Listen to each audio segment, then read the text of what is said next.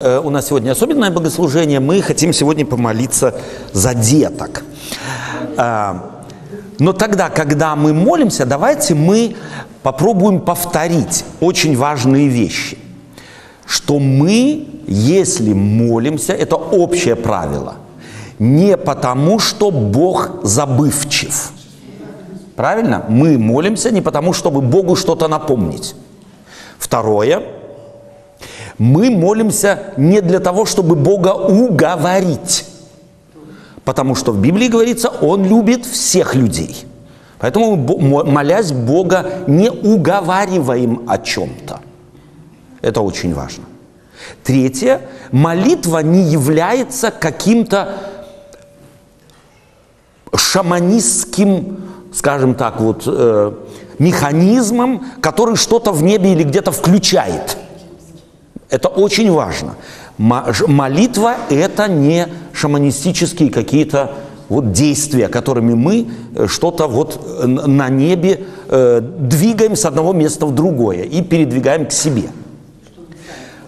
А что молитва? Мы все теперь отрицательно сформулировали. Не потому, что Бог забывчив, не потому, что Бог не любит, не потому, что молитва является чем-то, что меняет что-то во Вселенной, э, в духовном мире или в материальном. А теперь давайте положительно. Почему же мы молимся? Мы молимся, а? Потому что это средство общения, первое. Второе, из сознания того, что если Бог не забывчив, то мы забывчивы бываем. Если Бог все любящий или много милостив и э, всех любит, то мы бываем эгоистами. То есть, если мы молимся, мы как бы себе напоминаем, мы другие.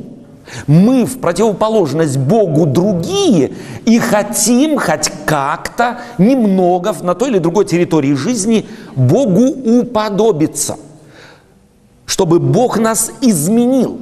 Напоминаем себе, что мы нуждаемся в изменении от забывчивости, от самоуверенности, от эгоизма, гордости, самонадеянности. Жизнь исходит не из нас, а жизнь в нас входит.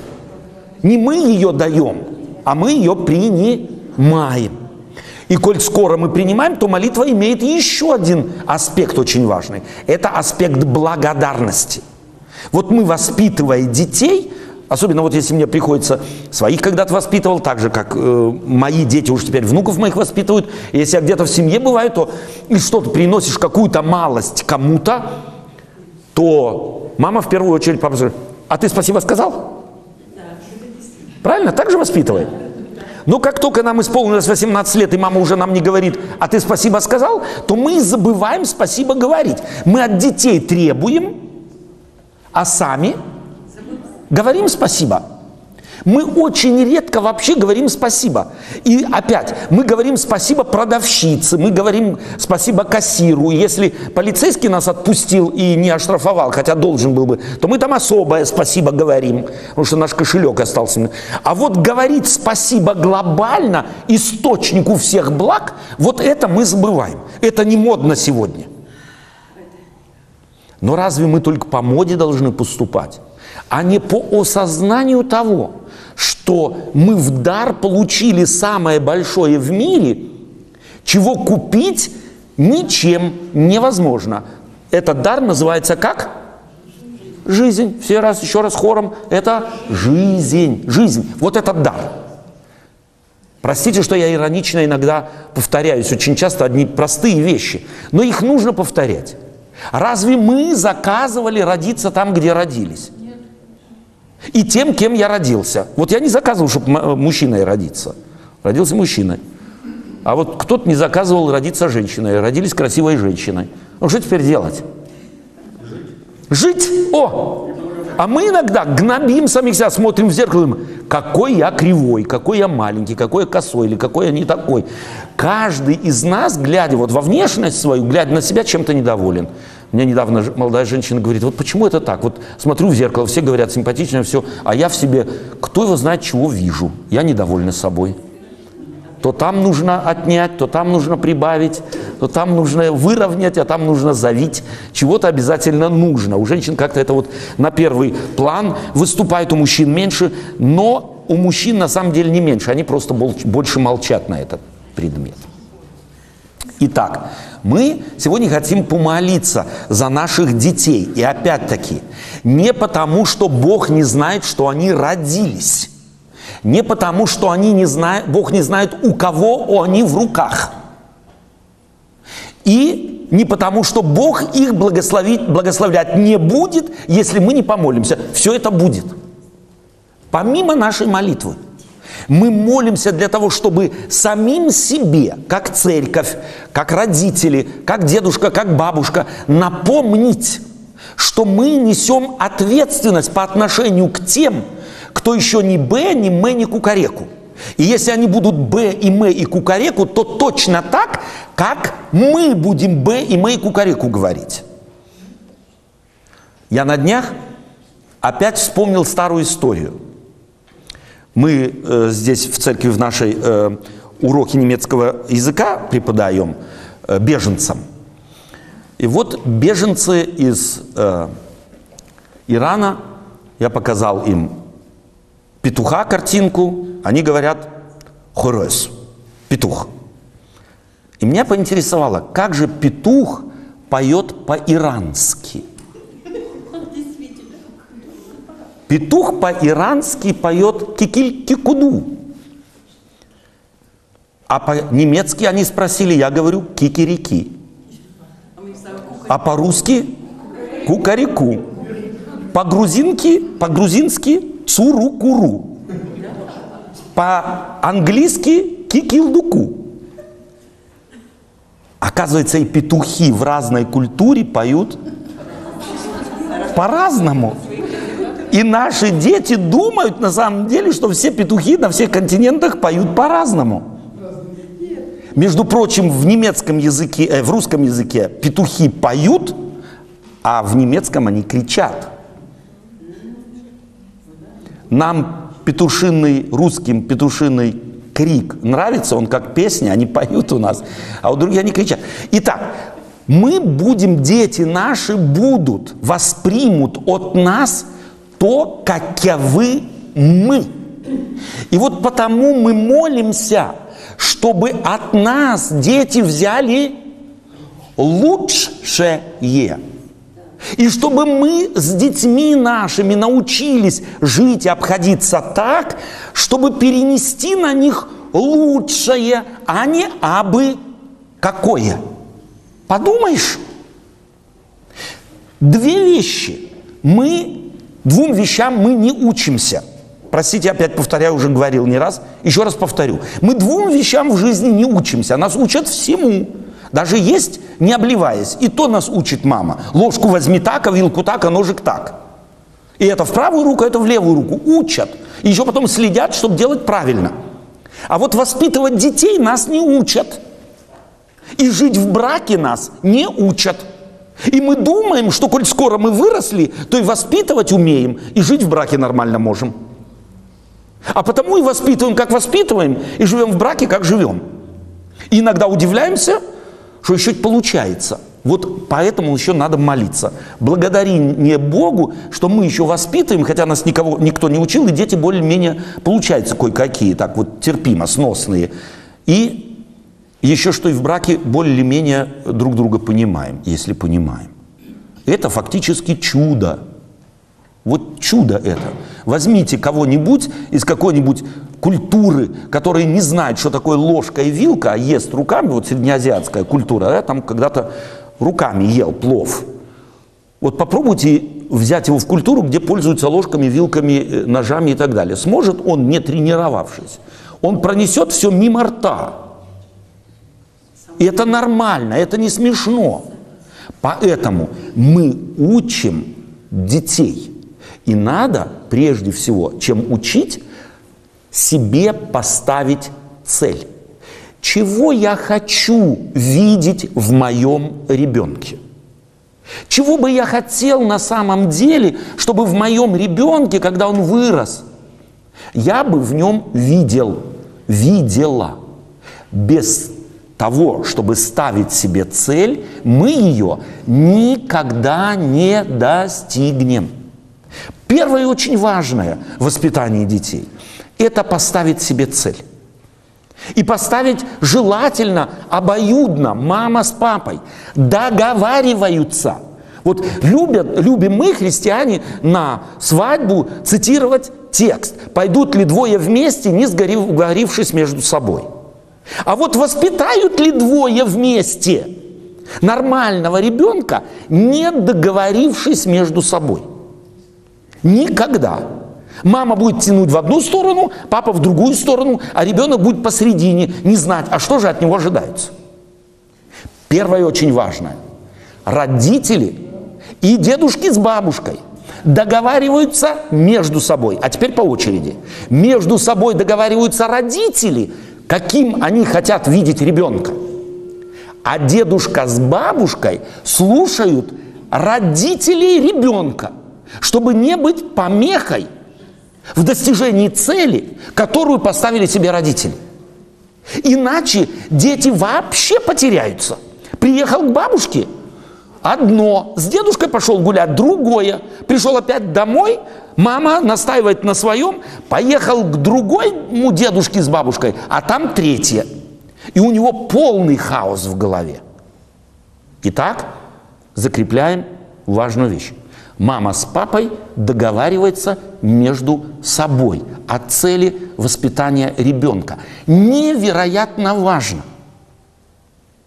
И если кто-то из родителей, мы все забывчивы, забыли, какую цель они друг с другом обговорили, и сделал что-то вопреки договора, то разборки мы не делаем при детях – мы разбираемся потом, позже, между собой. И держим язык за зубами, пока дети рядом с нами. В хороших фильмах, в хороших фильмах на тему «Дети», если родители хотят друг с другом поговорить, они детям говорят, а вы теперь идите спать. Нам с папой нужно поговорить. Вот это надо не забывать. Это железным должно быть правилом. Мы не разбираемся между собой при детях. Почему? Да потому что при разборке никто из нас не может гарантировать, что не уронит авторитет мамы или папы в глазах ребенка. А тогда жди от ребенка послушания, если его авторитет уже кем-то из родителей растоптан. Очень важная вещь. Еще раз, бабушки с дедушками не вносят свои идеи, не согласовав этого с родителями. Это невероятная вещь, э, невероятно важная вещь. Понятно, что дедушки и бабушки всегда переживают за то, как же наши дети воспитывают своих детей. И что из них будет, если вы так? Нам просто нужно вспомнить, что когда-то мы точно так же воспитывали, и наши родители смотрели на нас. И говорили, что же будет из этих детей? А оказалось, ну, более-менее. Можно было кое-что получше, чего-то, ну, но получилось. Во всяком случае, глядя на своих, думаю, эм, намного лучше, чем хотел. Наверное, жена была умнее меня. Но я говорю, наверное, потому что всегда думаю, что я умнее. А теперь давайте мы эти вещи закрепим Библией. Посмотрим на нашу природу. Я хочу вместе с вами прочитать, сегодня уже мы, или в течение недели мы этот отрывок евангельский читали, и вы, может, будете удивляться, как этот текст э, в связи с э, обязанностями родителей, воспитанием и так далее, мы обнаружим, что это на самом деле э, годится. Итак, я читаю и в Евангелии от Матфея 16 главы, я читаю первую, э, с 13 стиха несколько э, э, текстов. «Пришед же в страны Кесарии Филипповой, Иисус спрашивает учеников своих – за кого люди почитают меня, Сына Человеческого, они сказали, один за Иоанна Крестителя, другой за Илью, а иные за Иеремию или за одного из пророков. Он говорит им, а вы за кого принимаете меня? Симон же, э, отвечая, сказал, ты Христос, Сын Бога Живого.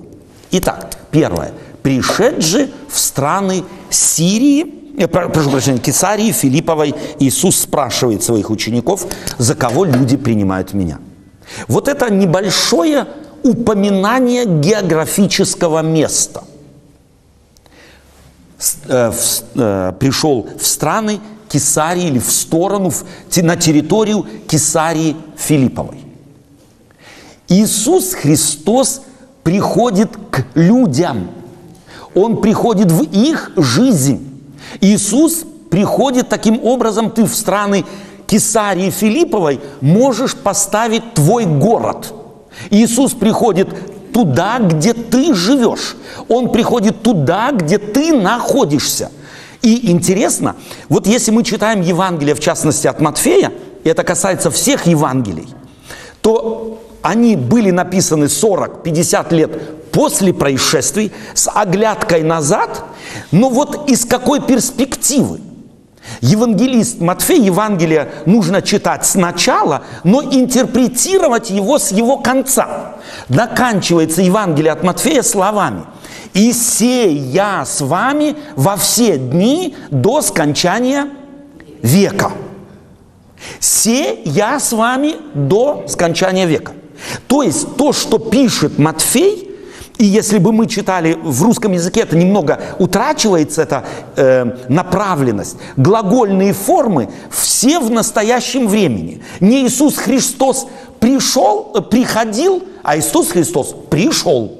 Не Иисус Христос говорил, а говорит. Он не делал, а делает. Хотя Матфей пишет 40 лет спустя все, что он описывает, он описывает все в настоящем времени. Почему? Из этого Бога откровения, из этого переживания, обещания Христова, «Се я с вами до скончания века». Так, и, так Матфей хочет, чтобы мы знали, Христос сегодня говорит, Он сегодня действует, Он сегодня изменяет, Он сегодня при ходит. И вот с нами, людьми сегодня, 21 века, происходит все так же, как происходило тогда, тогда 2000 лет тому назад. Творец Вселенной пришел в Иудею. Но кто его узнал? Никто. Он приходит в нашу жизнь, а мы спрашиваем, где? Чувствуете, что это абсолютно одно и то же. Где? Отто, покажи нам, где он пришел в наш Эссен, в наш Дюссельдорф, в наш, э, я знаю, Дюльмин, э, еще куда-нибудь. Куда? Где он? Где он? Где его можно увидеть? И вот это искусство, этому искусству хочет научить нас Библия. Видеть Бога там, где его никто не видит. Поэтому на фоне вот той, местности, куда Иисус Христос пришел, эта местность отличалась тем, что там стоял целый ряд языческих храмов, язычес, языческим богам посвященных. Иисус Христос на фоне Кесарии Филипповой спрашивает, а вы за кого принимаете меня? Вот они все принимают Аполлона за Бога, принимают Зевса за Бога, и тех, и других, и пятых, и десятых. А вы меня за кого принимаете? Знаете, что это значит? Что у нас всех есть божничка. Наших представлений о том, как правильно жить, как правильно воспитывать, как нельзя воспитывать, в частности, в теме воспитания отношения детей. У нас, у каждого есть свои представления, своя Кесария Филиппова. У нас там наши божнички. И у каждого она другая – но мы за нашу держимся, как за единственно верную, как за единственно правильную. Или я что-то лгу? Или кто-то из нас, мамы сомневались в том, что они своих детей правильно воспитывают. Я на днях был в гостях, и мне э, сестра одна рассказывает, я была там в больнице, и вот одна женщина мне рассказывает, я вот своего, знаешь, как воспитала? Вот ему там за 30, он женился, но он два раза в день мне звонит и все докладывает. Она говорит, а я своего никак не воспитала. Он и, и в год раз не позвонит мне, если я не напомню. Я, наверное, все неправильно сделала. Вот кто-то здесь сказал ужас какой-то. А вот для нее она блаженная. И, скорее всего, если сын от этого не отказывается и делает это, то и он, наверное, блаженный. Ну и пусть живут так. Но это не значит, что это стандарт, на который нужно равняться всем матерям. Воспитывать своего сына так, еще лучше, чтобы не два раза в день звонил, а три раза в обед тоже. И докладывал, что ел, чего не ел, сколько заплатил и куда сейчас едет. У нее аж комплекс неполноценности вылез из глаз, и всем своим видом она, я, я, не, я не справилась с воспитанием своего сына. Пришлось долго успокаивать, что она очень справилась со своим сыном. И пусть не переживает, потому что если дети не звонят, значит у них, как правило, все в порядке. А если начнут звонить, то уже начинай переживать. Может быть, денег нет, а может еще какая-нибудь беда. За внуком надо посмотреть, потому что они в отпуск собираются. Еще раз, у нас нет стандартов. В Библии не даны стандарты, нет перечисленных норм, на которые все должны ориентироваться. Пятая заповедь «Почитай отца твоего и мать твою, чтобы у тебя продлились дни» эта заповедь кому дана? Детям или родителям? Родителям – чтобы они своих родителей почитали, а их дети на это смотрели и таким образом воспитывались. Эта заповедь дана зрелым людям, стоявшим у, у горы Харива.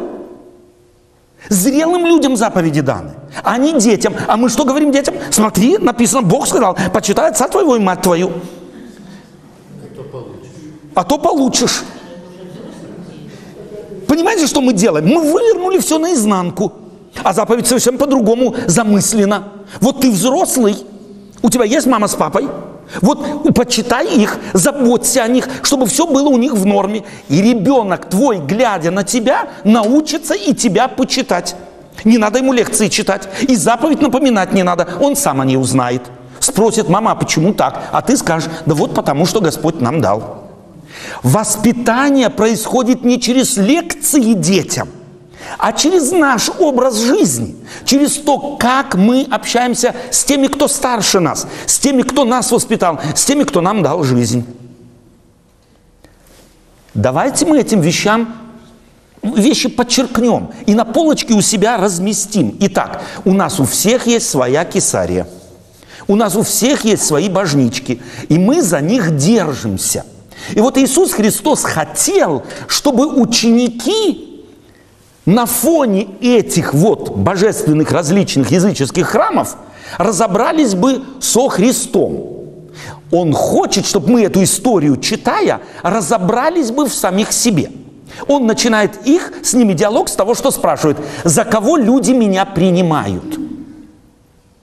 То есть посмотри-ка на то, как думают люди вокруг тебя. Займись обществом, в котором ты живешь. Проанализируй это общество. Попробуй в него всмотреться. Попробуй в него вглядеться. Это важно. А потом следующий вопрос. А вы как думаете? Упростив применительно к нашей теме воспитания детей, мы говорим и учимся. Занимайся анализом общества, в котором ты живешь. Знай, как они думают. За это надо, это важно, чтобы знали, как думают вокруг нас люди – Почему? Да потому что дети воспитываются в этом обществе, и тебе необходимо знать и, может быть, объяснять ребенку, что вот так думать нельзя, вот так можно, а вот так стоит. Подсказывать ребенку, потому что он входит в мир, как слепой котенок. Он его еще не видит. Или из своей перспективы он открывается ему очень маленьким. И ему все кажется нормальным. Но ты должен объяснить ему. Объяснить ты сможешь только тогда, когда ты сам разобрался в том, что вокруг тебя творится, что вокруг тебя делается. А следующее, ты разберись еще в своих тараканах. А вы как думаете? Вот что у тебя в сердце творится? Которые, какие у тебя есть критерии? Какие у тебя принципы? Есть ли они вообще в наличии? Какие-то всегда есть. Но мы о них узнаем только тогда, когда сами себя начнем спрашивать, а что же мне важно? Что мне в жизни важно? Современное общество этих вопросов старается избегать просто-напросто. Важно все или ничего? Ну, сам разберешься, короче говоря. И не разберусь никогда, если не начну разбираться. Мне всегда продадут что-то, если я не знаю, чего я купить хочу. Попробуйте это сделать в каком-нибудь супермаркете. Просто зайдите и походите, и когда вас спросят, чего вы хотите, вы скажите, я, я не знаю, но что-нибудь куплю. За вами кодлой будут бегать. Особенно, если вы в хороший, дорогой магазин зайдете. Вам что-нибудь обязательно накрутят. А если вы еще в какую-нибудь страховую компанию зайдете, там товарищи вообще вам не только одну страховку, две, три, десять продадут, если ты не знаешь, чего ты хочешь. Нам нужно знать, как я мыслю, какие мои критерии. Я должен в себе разобраться. Только тогда я смогу действительно воспитать моего ребенка. А вы что думаете обо мне? Каковы твои мысли? И вот это интересно, что эта книга написана 2000 лет тому назад, но в ней есть невероятно важный психологический момент. Мы мир узнаем по нам знакомому. Вот когда Иисус Христос спрашивает их, а э, за кого люди принимают меня, они говорят, кто-то за Иоанна, кто-то за Илью, кто-то за Иеремию или еще одного из пророков. Это все знакомые личности. Они в Христе, в Боге, пришедшем в мир. Подобного этому никогда в мире еще не было. Но они в нем что узнают? То, что всегда в мире еще было. Правильно? Мы узнаем мир по знакомым вещам. В Христе они узнали кого угодно из пророков, но самого Христа не узнали. Он новое принес. Но интересно, что Господь не говорит, забудьте все. И это неправильно, не говорит. Он начинает строить со знакомого. Свои отношения, открывать себя людям со знакомого. Давайте перенесем это на наших детей. Ребенок приходит в мир новым, совершенно другим, как правило, чем мама и папа, и дедушка, и бабушка. Но, как правило, каждый видит в ребенке чуть-чуть себя. Папа говорит, на меня похож, мама говорит, да ты что, нет, на меня похож. Если бабушка с дедушкой хорошие, такие умные, мудрые, то они в них не видят себя, или если даже видят, не скажут, скажут, на маму или на папу похож. А вот если они не мудрые, они будут говорить, нет, на меня похож, и каждый будет тянуть в свою сторону. Мы видим в детях знакомые. Я этому вообще удивляюсь в, в, в, дев, в женщинах. Как только родился ребенок, ему еще три с половиной дня, они в нем уже видят прадедушку. И убеждены в том, что он это и есть. Мы всегда что-то знакомое видим в ребенке. Но нам нужно понять, что второго, в частности, Вениамина на свете нет, Беньямина, правильно же, да? Беньямина. На свете нету. Нет. Он единственный и неповторимый. Он новый, и ни с кем его нельзя сравнивать. И вот эту большую ошибку, которую делаем мы, родители, мы начинаем ребенка сравнивать. А вот Петя с Сашей, смотри, как они учатся, а ты бестолочь, вот одни, одни колы у тебя. Мы начинаем сравнивать. Помогли мы? Нет, мы не помогли. Мы дезориентировали ребенка.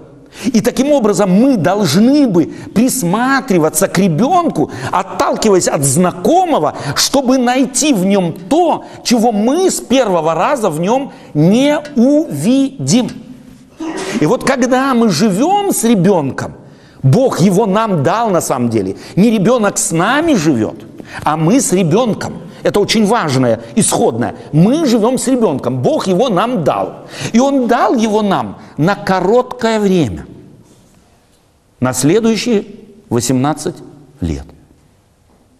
И поэтому нам необходимо, мы несем ответственность за то, чтобы за это короткое время мы ребенку сказали, что мы в нем обнаружили и помогли ему это выявить, укрепить и развить.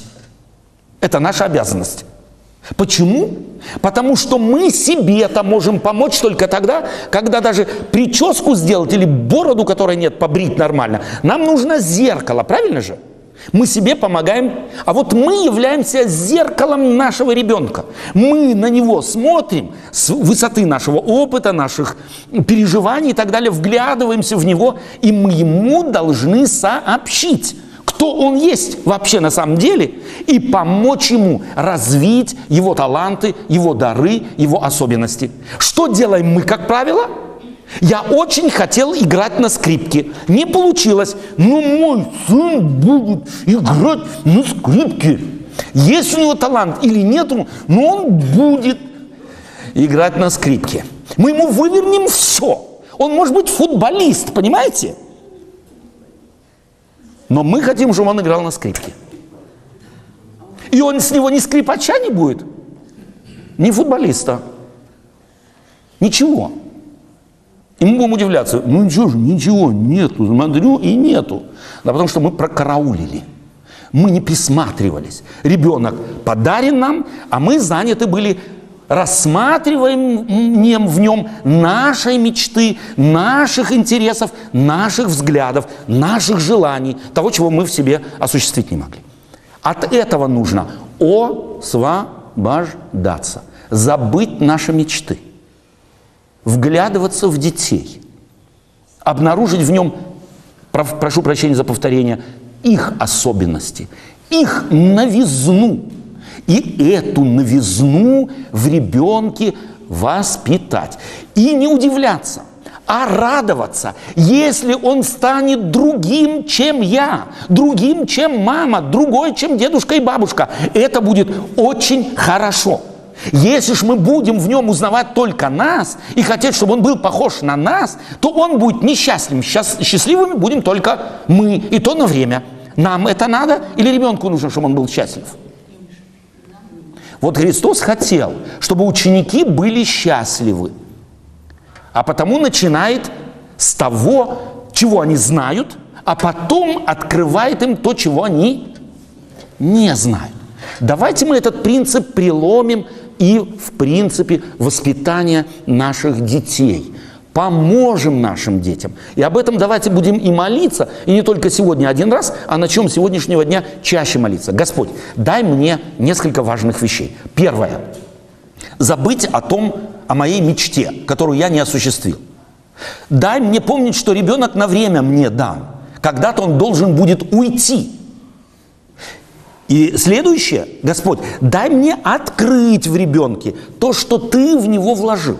Дай мне вот это искусство, у, дай мне вот эти увеличительные стекла на моих глазах, чтобы я в ребенке увидел те таланты, которые ты в него вложил, и мог бы их выявить на радость самому ребенку. А когда он будет радоваться, тогда мы, естественно, будем радоваться радостью его радостью. Это двойная радость. Это действительно та радость, которая делает и может сделать действительно счастливым. Неприходящая радость. Так мы будем радоваться только пока он выполняет наши задания и получает хорошие оценки в осуществлении наших целей. Как только он станет самостоятельный, он чхнет на все, что нам было важно. Вот тогда мы начнем переживать, да что ж он не делает то, чего делал. Моего старшего сына сегодня нет здесь, поэтому я могу рассказать небольшую историю из моей жизни. Мы очень хотели с моей супругой, чтобы он был скрипач. Вот скрипка как-то это. Купили ему скрипку, и он, что называется, начал скрипеть. И душой, и на скрипке. Семь лет он проходил в музыкальную школу. Инна улыбается, она это знает, потому что часть этих годов он проходил музыкальную школу В Алмате, на улице Ленина, там была такая большая музыкальная школа. Он был покладистый мальчик, он нас слушал и регулярно ходил в музыкальную школу, и даже дома скрипел довольно часто.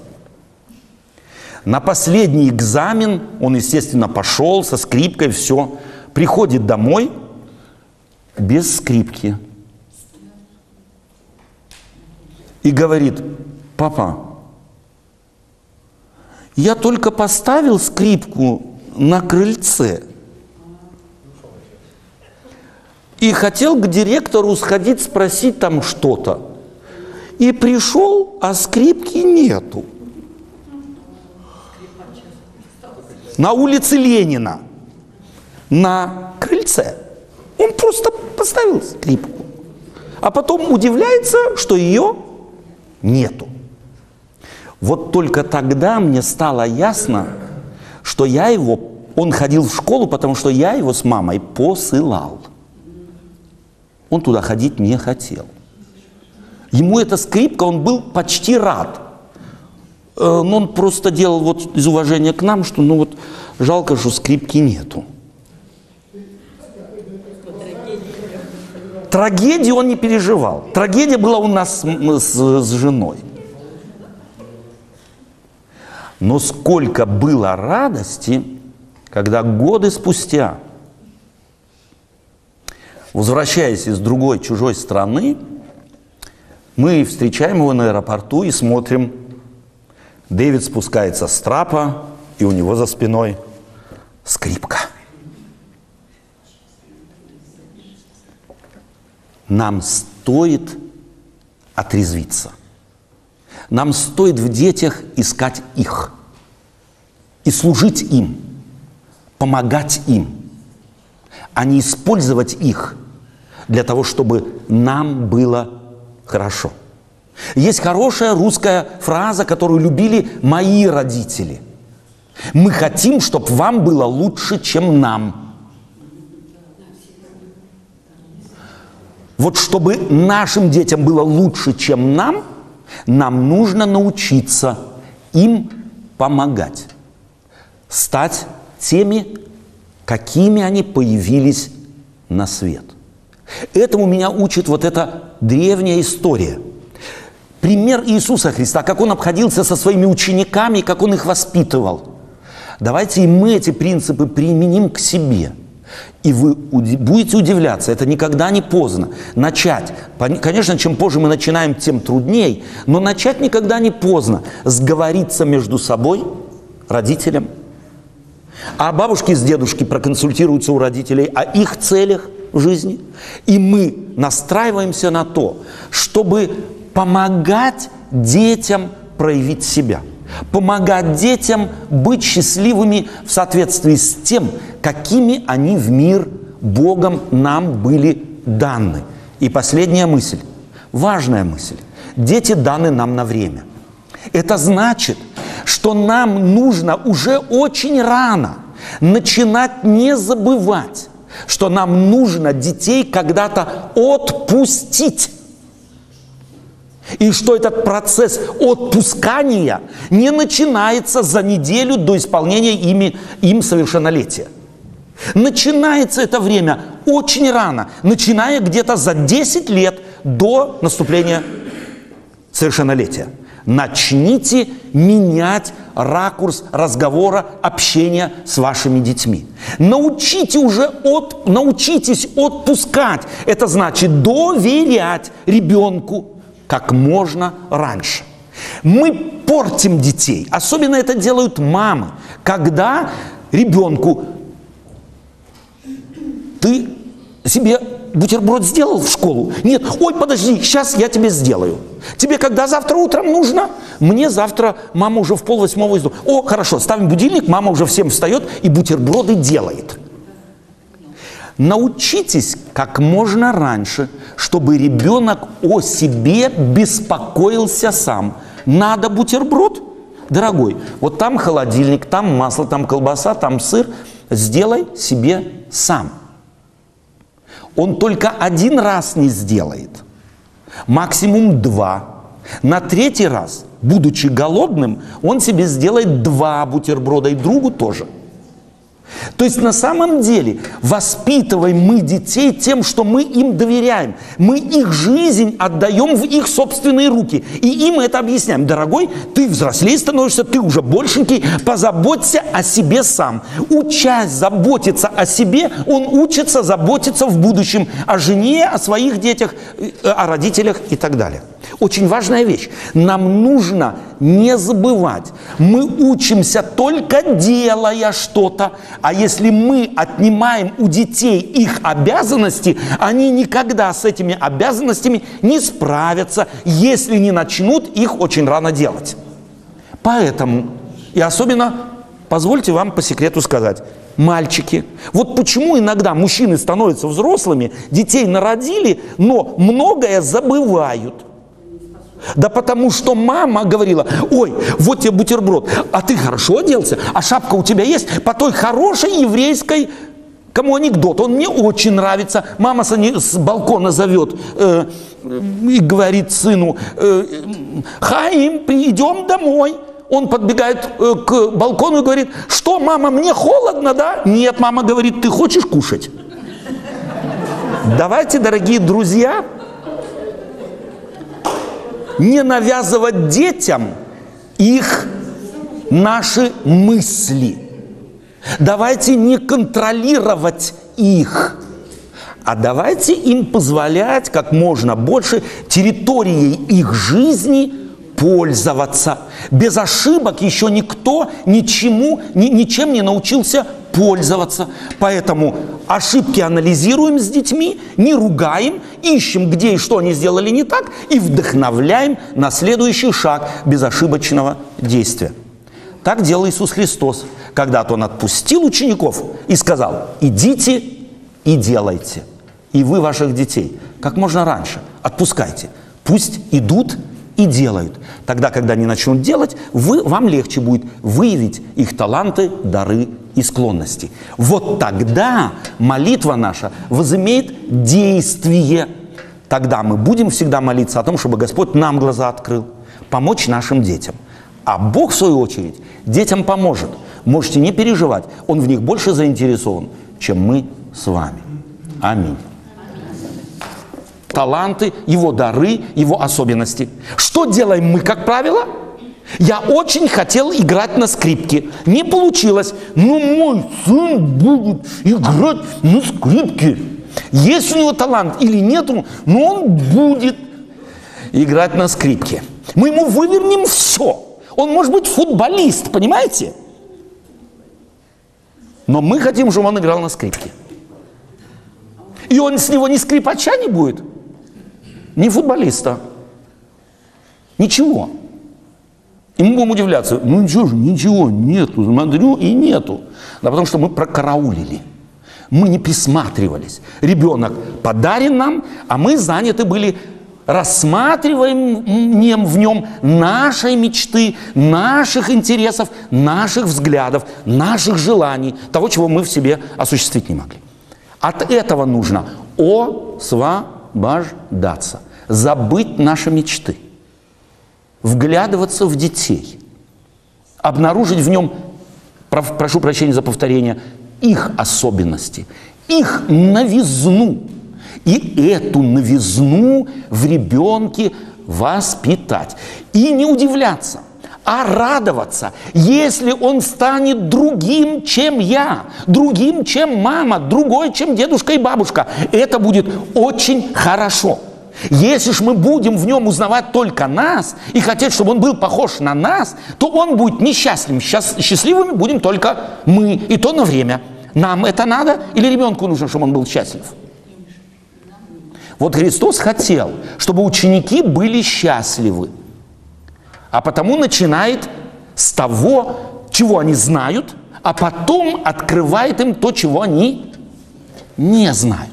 Давайте мы этот принцип приломим и в принципе воспитания наших детей.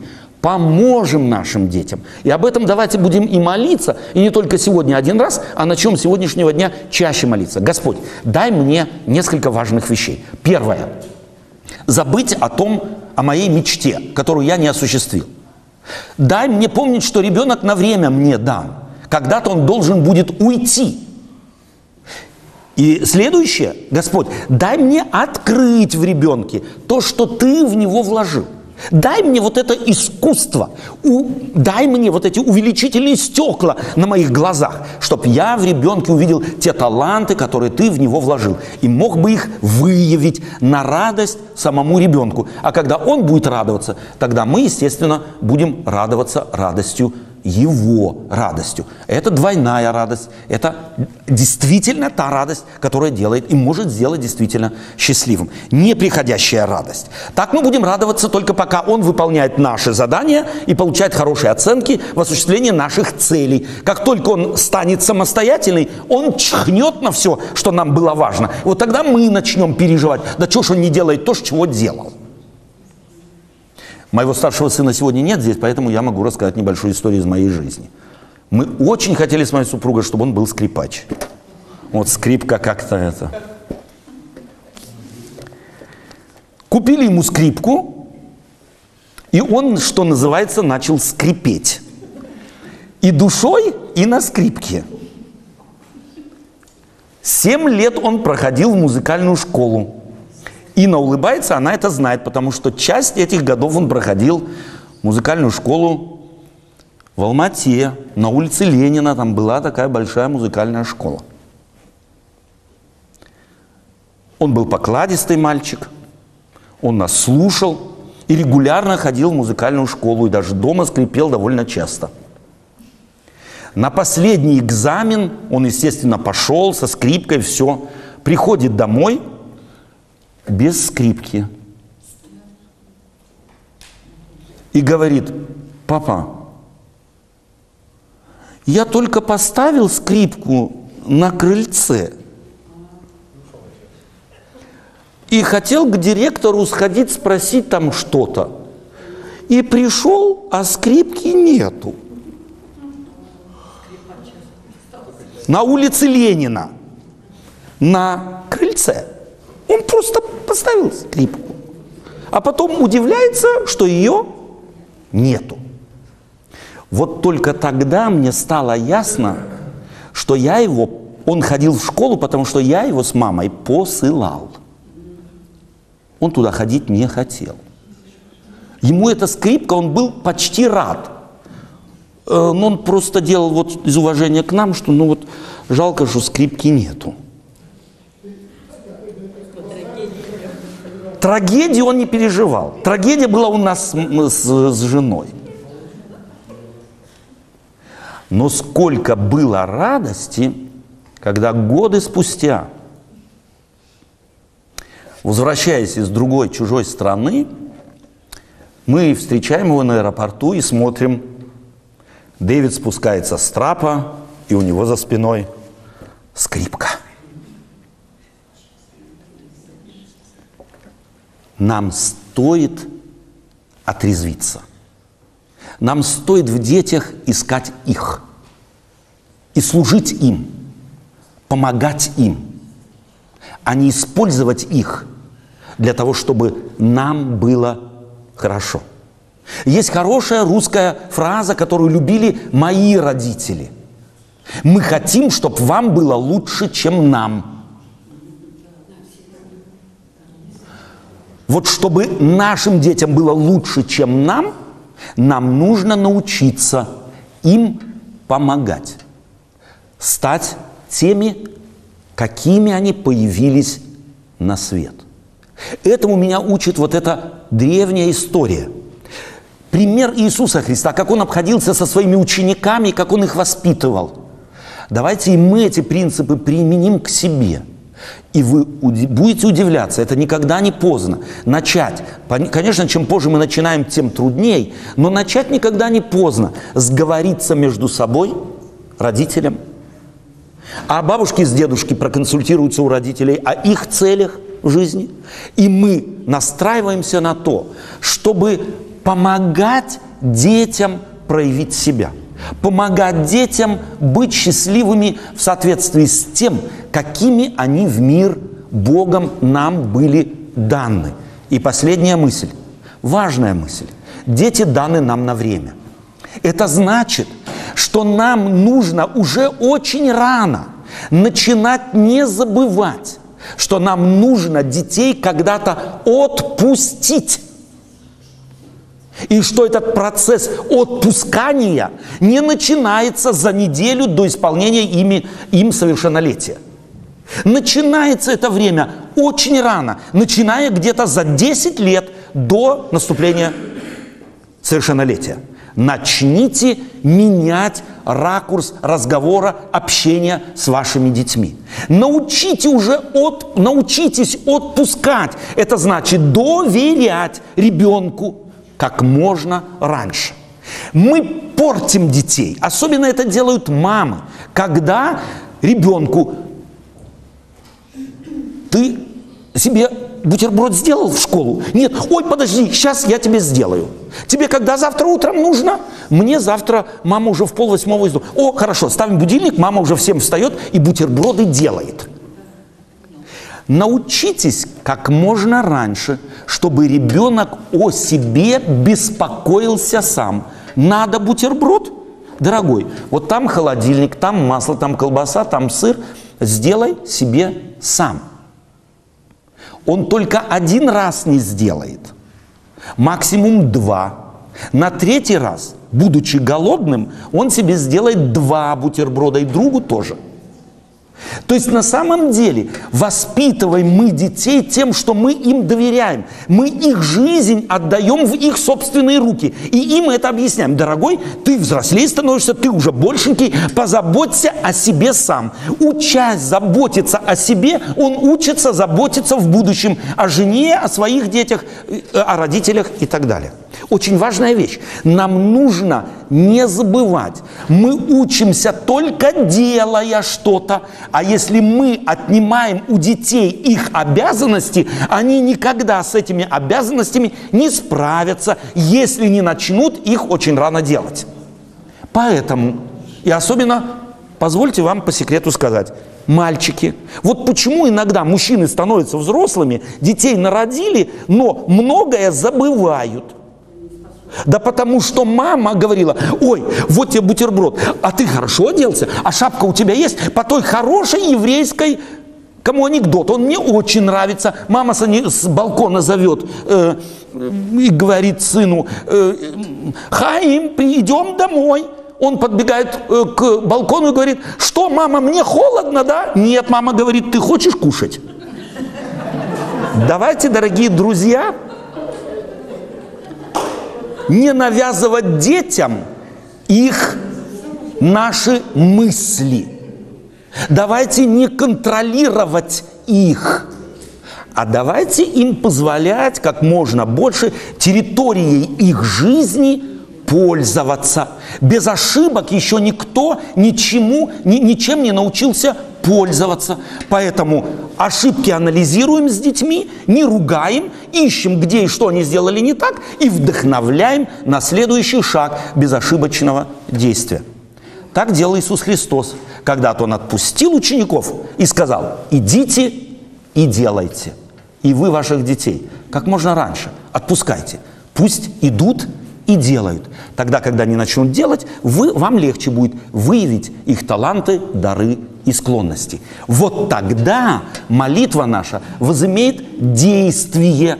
Тогда мы будем всегда молиться о том, чтобы Господь нам глаза открыл, помочь нашим детям. А Бог, в свою очередь, детям поможет.